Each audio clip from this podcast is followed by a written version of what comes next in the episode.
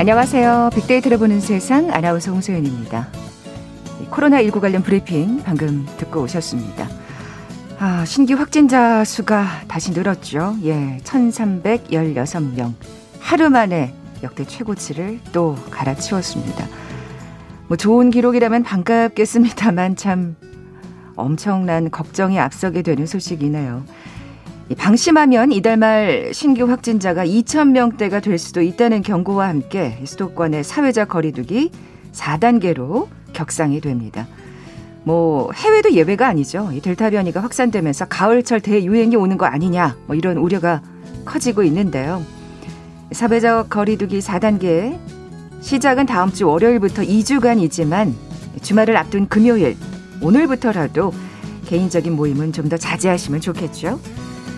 잠시 후 뉴스빅4 시간에 코로나19 4차 대유행 관련 소식과 함께 검색량이 많았던 한 주간 화제의 뉴스 어, 빅데이터로 분석해 봅니다.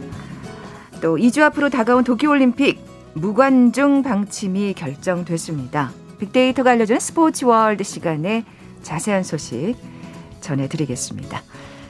KBS 제일 라디오 빅데이터를 보는 세상 먼저 빅퀴즈 풀고 갈까요? 지난주에는 그 88 서울 올림픽의 마스코트 호돌이 문제로 내드렸었죠. 정말 추억 돋는 문제였습니다.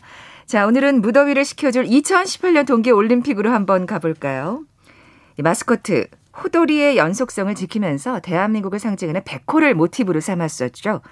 국제올림픽위원회 IOC 올림픽 채널이 진행한 역대 올림픽 최고 마스코트 토너먼트에서 당당히 1위에 오르기도 했습니다. 결승에서 2020 도쿄올림픽 마스코트 미라이 토아를 83대 17이라는 압도적인 차이로 따돌렸다고 하네요. 아유, 정말 저 이 인형 줄 서서 샀던 기억나요. 정말 예뻤어요. 한동안 가방에 이렇게 달아서 다녔던 기억이 나는데. 자, 보기 드립니다. 1번 후순이, 2번 수호랑, 3번 곰돌이, 4번 뽀통령. 이름도 참 예뻤죠. 오늘 당첨되신 두 분께 모바일 커피 쿠폰 드립니다. 정답 아시는 분들 저희 빅데이터를 보는 세상 앞으로 지금 바로 문자 보내주십시오. 휴대전화 문자 메시지 지역번호 없이 샵 9730, 샵 9730. 짧은 글은 50원, 긴 글은 100원의 정보 이용료가 부과됩니다. 콩은 무료로 이용하실 수 있고요. 유튜브로 보이는 라디오로 함께 하실 수 있습니다.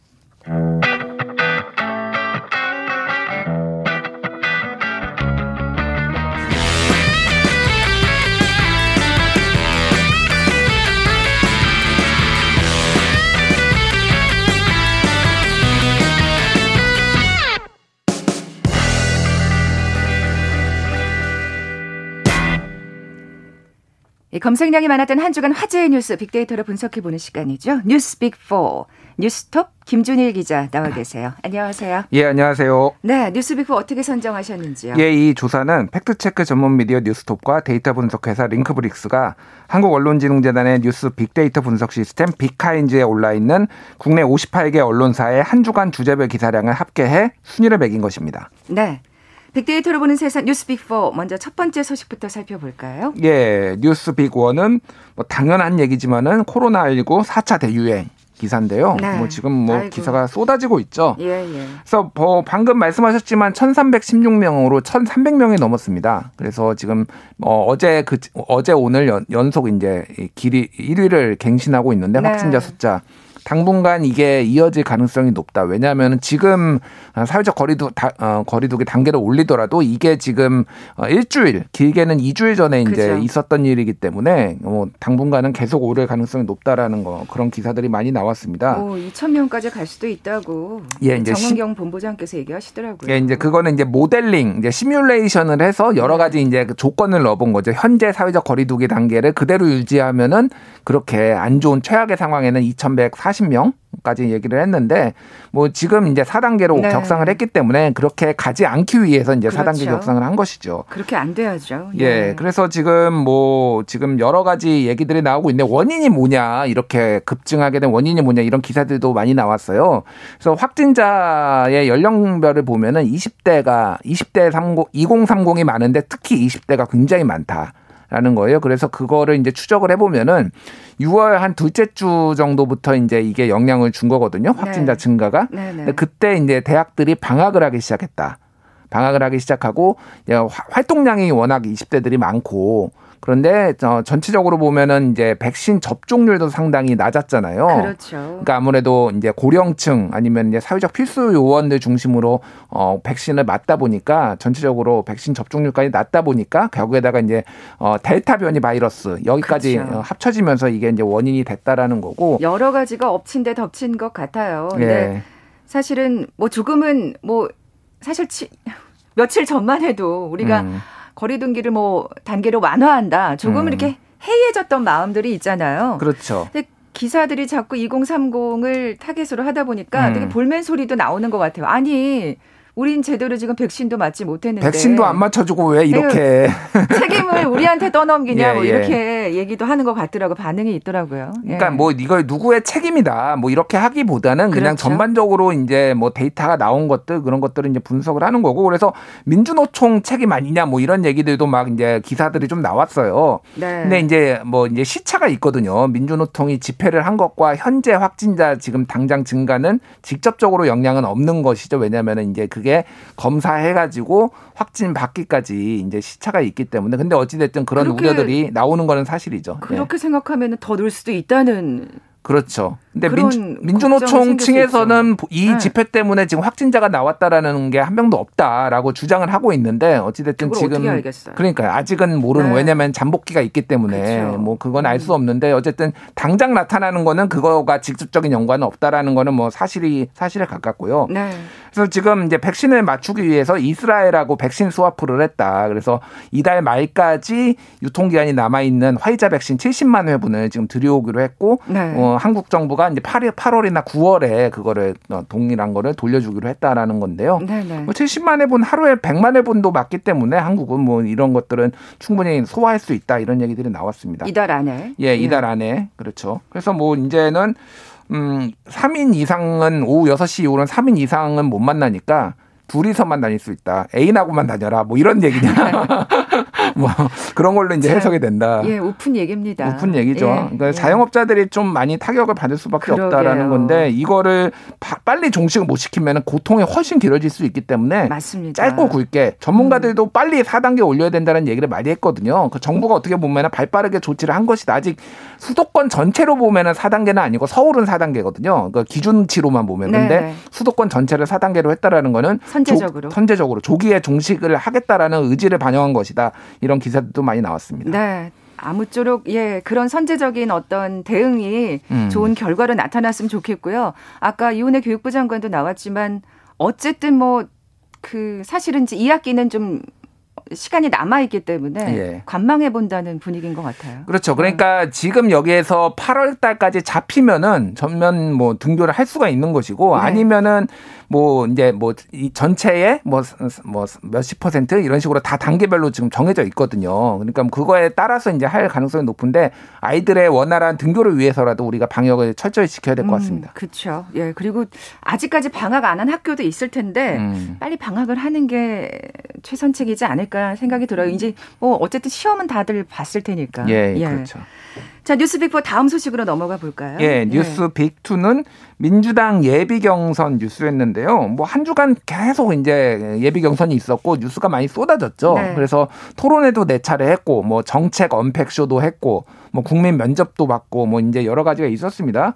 처음에 이제 지난주에도 얘기를 했는데 국민 면접 했을 때 전문 면접관에 김경률 회계사가 들어간 것에 대해서 뭐 반발이 있으면서 약간의 파열을 파열음들이 있었고요. 논란이 있었죠. 예, 논란이 음. 있었고요. 그 다음에 이제 토론회에서는 반 이재명 연대가 명확하다. 1위 주자를 견제하려는 이런 그렇겠죠. 기사들이 이제 많이 나왔었습니다.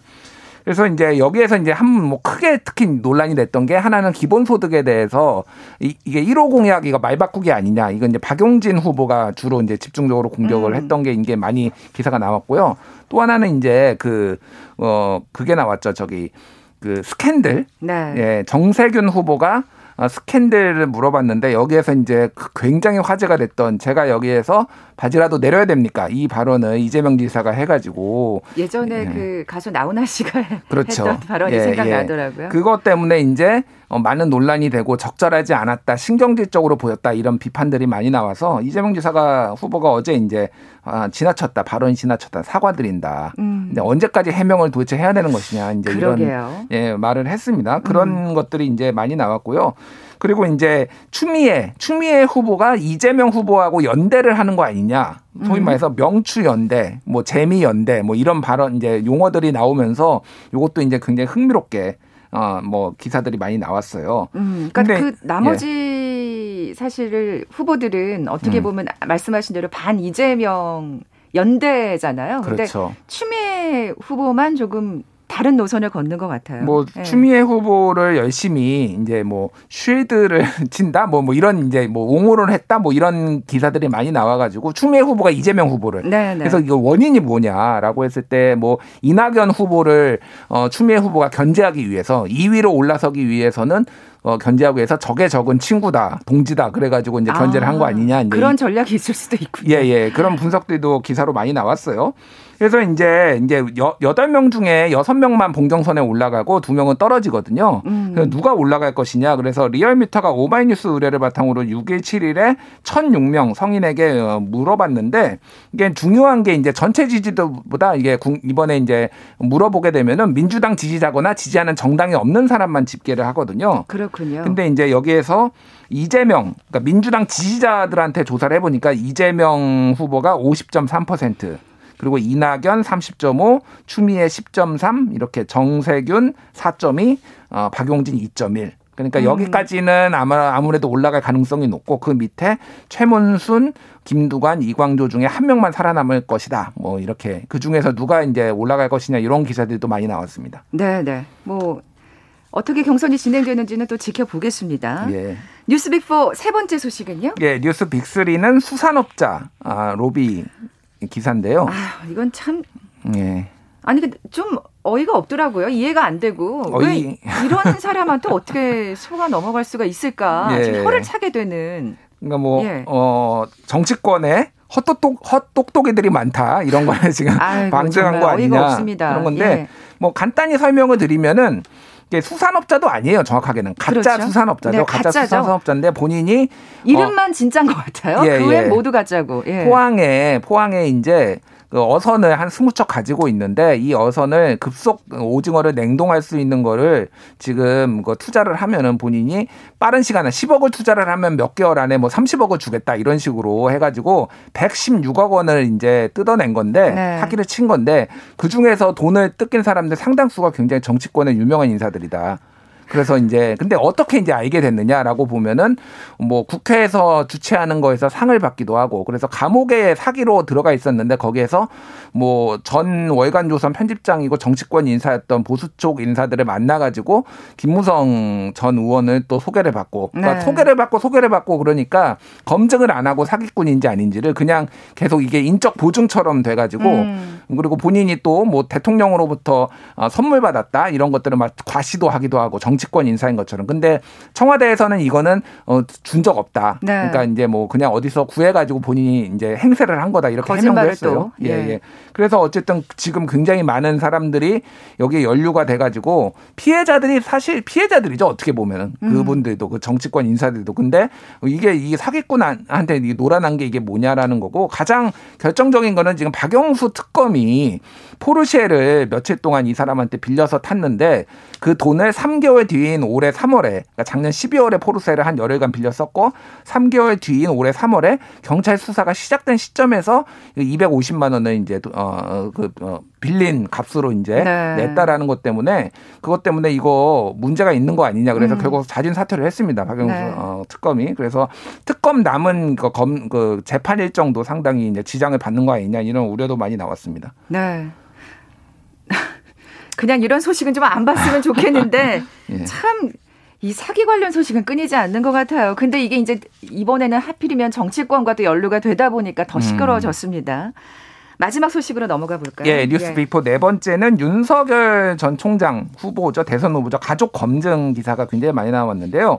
일단 지난 금요일이었죠. 윤석열 총장 장모가 어, 요양급여 부정수급으로 시, 실형 3, 3년, 3년 징역형을 받고 바로 법정 구속이 됐습니다. 네. 거기에서 이제 법 적용엔 누구나 예외 없다 그런 메시지가 나왔는데 지금 윤석열 총장 본인과 가족이 수사받는 것이 총 아홉 건이에요. 장모가 네 건, 그리고 부인이 두 건, 그리고 음. 본인이 세 건, 뭐 공수처에서 하는 것도 있고 뭐 이러다 보니까 여기에 대해서 지금 계속 의혹 기사들, 문제 제기 기사들이 상당히 많이 쏟아지고 있는데 특히 최근에는 이제 그 윤석열 총장 부인 김건희 씨의 논문들 박사 논문을 포함해서 여러 이제 페이퍼들 논문들이 표절이 있는 거 아니냐 이런 기사들이 엄청 많이 쏟아졌습니다. 네, 네. 그래가지고 그것에 대해서 이제 뭐 어떤 입장인지에 대한데 윤석열 총장 측은 입장이 없다 이렇게 밝히고 있는데 이게 이제 어, 어디까지 앞으로도 계속 검증이 될 텐데 그렇죠. 이거를 묵묵부답으로 일관할 수 있을지 뭐 이런 것에 대해서도 음. 기사가 많이 쏟아졌습니다.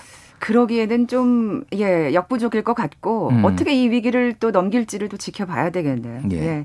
뉴스빅4 뉴스톱 김준일 기자와 함께 했습니다. 고맙습니다. 감사합니다. 잠시 정보센터 헤드라인 뉴스 듣고 돌아올게요.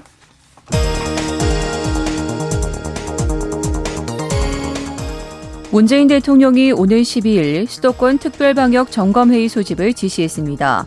수도권에서 코로나19 확진자가 급증하는 데 따른 것으로 코로나19 확산세를 꺾기 위한 중앙정부 및 지방자치단체의 방역 대책을 점검할 것으로 예상됩니다. 수도권의 사회적 거리두기가 4단계로 격상됨에 따라 학교도 오늘 14일부터 2주간 전면 원격 수업에 들어갑니다. 원격 수업 운영 기간에도 학기 말 평가가 진행 중인 경우나 19일부터 시작되는 고3 학생 백신 접종 관련 유의사항 사전 교육 등 필요할 경우 제한적으로 등교할 수 있습니다. 서울시 한강사업본부는 경찰과 함께 한강공원 전역에서 오후 10시 이후 음주 등 코로나19 방역수칙 위반 행위를 집중 단속합니다. 단속 기간은 오늘부터 25일까지이며 위반 시 감염병 예방법에 따라 10만 원 이하의 과태료를 부과할 예정입니다.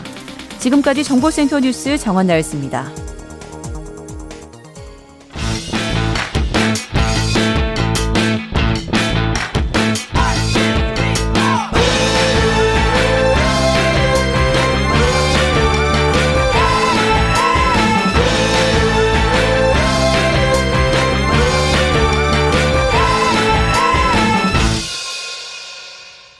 빅데이터가 알려주는 스포츠 월드. 일간 스포츠 김지한 기자 나와 계세요. 안녕하세요. 안녕하세요. 네, 빅퀴즈 다시 한번 내주세요. 네, 지난 2018 평창 동계올림픽의 마스코트를 맞춰주시면 됩니다. 호돌이의 연속성을 지키면서 대한민국을 상징하는 백호를 모티브로 삼았고요. 국제올림픽위원회 IOC 올림픽 채널이 진행한 역대 올림픽 최고 마스코트 토너먼트에서 당당히 1위에 오르기도 했던 음. 이 마스코트의 이름은 무엇일까요? 1위 오를만 해요. 예뻐요. 그러니까요. 예. 1번 호순이, 2번 수호랑, 3번 곰돌이, 4번 뽀통령. 네, 오늘 당첨되신 두 분께 모바일 커피 쿠폰 드립니다. 정답 아시는 분들 저희 빅데이터를 보는 세상 앞으로 지금 바로 문자 보내주십시오. 휴대전화 문자 메시지 지역번호 없이 샵 9730, 짧은 글은 50원, 긴 글은 100원의 정보 이용료가 부과됩니다. 앞서 예고해드린 대로 이제 도쿄올림픽 어제 결단식 있었잖아요. 그렇죠. 저희 아나운서가 가서 또 사회도 봤거든요, 후배가. 네. 어젯밤에 전격적으로 무관중 운영 방침이 내려졌습니다. 그렇습니다. 예, 예. 도쿄올림픽 조직위원회 그리고 국제올림픽위원회 IOC까지 포함해서 오자 회의를 통해 가지고요. 도쿄도를 포함해서 수도권 지역의 개최를 예정했던 그 경기장에서 모두 올림픽 때 무관중 방침이 정해졌습니다. 네. 어제 오전에 일본 정부가 긴급 사태를 다음 달 22일까지 6주간 연장 조치를 했고요.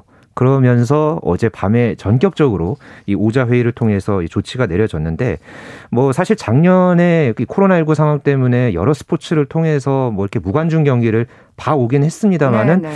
이렇게 또 올림픽에서 이렇게 무관중 경기가 치러지게 되는 것은 125년 역사상 처음 있는 일이거든요. 그렇죠. 그렇기 때문에 네. 참 참유례 없는 그런 분위기가 어, 될것 같고요. 그런 상황에서 어제 이 서울 올림픽공원 올림픽홀에서 29개 어, 종목 300 54명의 선수단을 파견하는 우리나라 선수단의 결단식이 있었습니다. 아, 진짜 관중 없는 경기라 정말 그 이제 저희가 이제 화면으로 보게 될 텐데 네. 아, 진짜 어색할 것 같아요. 설렁하고. 그러니까요. 그러니까 선수들도 그러니까 그런 분위기에서 뭔가 자기와의 싸움 이런 걸 해야 된다는 게 더욱더 좀 외롭지 않을까 약간 그러게요. 그런 좀 걱정도 되고요. 예, 예. 뭐 아무래도 많은 관심을 받는 스포츠 야구와 축구일 것 같습니다. 네. 예. 어, 올림픽에 나설 이 선수 중에서 가장 또 규모가 두 종목이 많습니다. 이 야구가 24명이고 축구가 18명인데요. 야구는 어, 많은 분들이 아시겠지만 2008년 베이징 올림픽 이후에 올림픽 정식 종목이 아니었죠. 그랬죠. 네, 그러다가 이번에 13년 만에 정식 종목으로 채택이 돼서 선보이고요. 일본이 뭐 메달을 욕심을 내는 거죠. 그렇죠. 네. 그리고 축구는 1900년 2회 대회부터 줄곧 이 올림픽 정식 종목으로서 또 많은 이전 세 계인의 이제 사랑을 받는 그렇죠. 예, 그런 종목으로서의 위상을 다져왔습니다. 네, 빅데이터 상 반응도 좀 살펴볼까요? 네, 빅데이터 이 분석 플랫폼 이 썸 트렌드를 통해서 최근 한 달간 이 야구와 축구에 관한 이 빅데이터 상의 이제 키워드 반응을 살펴봤는데요. 야구 대표팀은 지난달 16일에 이 최종 엔트리를 발표했죠. 네. 당시에 가장 많은 어, 이제 야구 대표팀과 관련한 이 분석과 이제 반응이 가장 많았고요. 김경문 감독 또 그리고 처음 대표팀에 이름을 올린 김혜성 선수 아, 네, 또 올림픽에서 우리가 이 조별 예선에서 상대할 이스라엘 어, 이런 게 이제 가장 이제 검색어로 많이 꼽혔고요. 그렇군요. 축구 대표팀은 또 최종 엔트리가 지난달 30일에 발표됐습니다. 그리고 또 다음 날인 7월 1일까지 이틀 연속으로 좀 반응이 많았고요. 김학범 감독 그리고 대표팀에서 탈락한 이 이승우 선수의 키워드가 또 많이 음. 예, 부- 어, 검색이 됐고요. 와일드 카드도 역시 함께 많이 거론됐습니다. 네, 와일드카드로 누가 뽑히나 그것도 진짜 궁금했었던 것 같아요. 그랬죠. 네. 먼저 야구 얘기를 좀 해볼게요. 그렇게 되면은 그게 이제 2008년 베이징 올림픽 다음인 거잖아요. 그렇죠. 우리가 defending champion이네요. 아, 그렇죠. 우리가 야! 예. 상당히 우리가 자부심을 가질 만한 아, 그런 그럼요, 예, 그럼요. 상황인데요. 예, 예. 어, 이번 올림픽 야구는 6개국이 출전합니다. 그 당시에는 제가 기억하기로 10개국이 경쟁을 했던 걸로 음, 제가 음. 기억을 하는데 어, 이번에 우리나라는 2019년에 열린 이 프리미어 12 준우승으로 이 도쿄 올림픽 출전권을 확보해서 어, 조별 예선에서는 미국과 이스라엘과 이 경쟁을 합니다. 네. 예, 오는 29일에 요코하마 스타디움에서 이스라엘과 경기를 하고 31일에 미국과 2차전을 치르고요. 반대편에는 일본과 아. 멕시코, 예, 멕시코 그리고 도미니카 공화국이 한 조에 편성됐습니다. 네. 어, 지금 뭐 얘기해 주셨지만 야구 순위 산정 방식이 좀 복잡하더라고요. 네, 원래는 예, 조가 이제 두 조가 있는 거죠? 그렇죠. 예, 예. 이게 원래는 풀리그 방식으로 하다가 이번에 이 야구가 6개국만 나서니까 좀 더 많은 경기를 하게 하려고 좀 저도 이 처음에 이 방식을 보고서 어 이게 과연 그러니까 좀 기자들도 그러니까 취재하는 기자들도 그렇고 보시는 분들도 좀 많이 복잡하게 이제 음. 여겨지지 않을까. 그래서 조금 이제 제가 단순하게 말씀을 드리면 네, 네. 그러니까 조별 예선 최하위라도 knockout stage라는 그러니까 토너먼트 방식의 그 다음 단계 올라갑니다. 네. 그런데 이 knockout stage에서도 만약에 그러니까 한 번 지면은 또 경기를 더 할 수 있어요. 그러니까 패자부활전 방식이라는 게 중간에 들어가 있습니다. 어, 그래서 만약에 조 1위를 해서 쭉 그냥 계속 이기면은 다섯 경기 만에 금메달을 딸 수가 있는데 네. 만약에 지면은 또 한 번 경기를 치를 수 있는 기회가 더 주어집니다.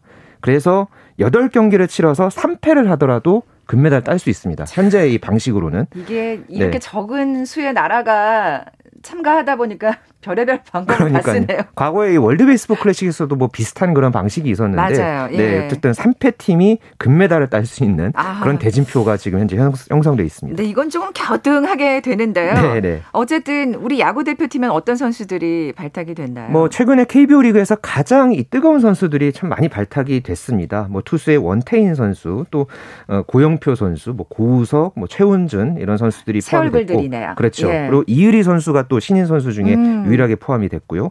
또 뭐 양의지 선수, 강민호, 뭐 이정후, 오지환, 뭐 오재, 뭐 강백호 어, 이런 선수들이 모두 이제 구성이 돼서 이 중에서 이제 베이징 올림픽 때 금메달 멤버 중에서는 김현수 선수와 강민호 선수 이렇게 두 명이 어, 발탁이 돼서 또 한 번의 금메달을 노립니다. 네. 이새 얼굴들이 또 어떤 결과를 내줄지 궁금하기도 하고 뭐 그런 생각도 들어요. 아까 패자부활전 얘기를 하셔서 그 일본한테 한번 져도 금메달을 딸 수 있겠구나. 아, 뭐 그렇죠. 이런 네. 뭐 이런 희망도 좀 생기고요. 예. 자, 축구 얘기를 해 볼까요? 네, 축구는 이 순위 산정 방식이 좀 복잡하지 않습니다. 상대적으로 각조 1, 2위 팀이 그대로 8강에 직행을 하고요. 그럼 원래 이건 전통적인 방식이죠. 그렇죠. 예. 네, 우리나라가 또 최근 다섯 개 대회에서 또 런던 올림픽 때 동메달 땄고 8강에도 두 번 올라갔고 그래서 조편성 추첨에서 톱시드로 배정을 받고 꽤 조편성 결과가 좋았습니다. 아, 네, 네. 뉴질랜드, 루마니아, 온드라스와 어, 이제 B조에서 어, 경쟁을 하게 됩니다. 네. 어, 이번에도 그럼 메달을 좀 기대해봐도 될까요? 네, 김학범 감독이 음. 그 출사표를 던진 게 동메달, 그러니까 런던 올림픽 동메달 이상의 성적을 내자. 뭔가 큰일 한번 저질러 보자. 뭐 이런 얘기를 했거든요. 음, 음. 이강인 선수도 그런 비슷한 이야기를 했고 선수들의 어떤 각오가 아, 상당히 지금 대단하고요. 지금 네. 파주 대표팀 트레이닝 센터에서 아주 열심히 그래서 이제 훈련을 함께 하고 있습니다. 네. 뭐 지금 이강인 선수 얘기도 하셨는데 어떤 선수들이 또 이름을 올렸는지 궁금합니다. 가장 그 아까 이제 말 제가 이제 말씀드렸던 내용 중에 와일드카드가 이제 초미의 관심사였죠. 네, 이 24세 초가 와일드카드 멤버로 황의조, 김민재, 권창훈 선수가 이제 함께 발탁이 됐고 특히나 황의조, 김민재 선수는 3년 전에 이 아시안 게임 금메달 멤버잖아요. 어, 기대가 돼요. 그러니까요. 그래서 네. 공격과의 수비의 이 두 축이 또 이제 이렇게 발탁이 됐고요. 발렌시아의 이강인 선수 이번에 함께 하게 되면 서 음. 또 활약이 기대가 됩니다. 또 네. 원두재, 이동경, 송민규 최근에 이 벤투 감독이 이끄는 A 대표팀에도 자주 이름을 올렸던 이런 네. 젊은 선수들이 또 함께 이름을 올렸습니다. 참 이렇게 따지고 보면 우리나라가 국기 종목에서 좀 좋은 결과도 냈고 네. 그리고 또 국민적인 관심도 또 높아지는 것 같고 그래요. 그래요. 그러니까 네. 1976년 몬트리올 올림픽 여자 배구부터 해서 참 많은 그 올림픽마다 이 새로운 역사를 많이 썼던 우리나라 국기 스포츠였는데요. 뭐 축구, 야구 외에도 뭐 여자 배구, 음, 뭐 여자 핸드볼, 또 여자 농구까지 또 많은 그 선수들이 또 출전을 하거든요. 뭐 여자 배구 하면 또 김연경 선수도 있고, 그러니까요. 네, 또 이번에 기수로 또 이제 선정이 됐는데 참 이 여러 종목에서 통해서 이 새로운 스토리와 역사를 쓰는 이 구기 종목 음. 선수들 함께 응원했으면 좋겠네요. 얘기하다 보니까 좀 열기가 생기네요. 아, 네네. 아유, 근데 관중이 없는 건 좀 아쉽고 예. 그렇죠. 네. 빅데이터가 알려주는 스포츠 월드 일간 스포츠 김지한 기자와 함께했습니다. 고맙습니다. 감사합니다. 자 오늘 빅퀴즈 정답은 수호랑이었죠. 모바일 커피 쿠폰 받으실 두 분입니다. 어, 6503님 아 결혼식을 앞두고 있어서 걱정이시라고 아, 아무쪼록 잘 치르셔야 할 텐데요. 자영업하고 계신 0340님, 코로나 때문에 많이 어렵게 힘들다고 하셨는데 커피 선물로 힘내시기 바랍니다. 월요일에 뵙죠. 고맙습니다.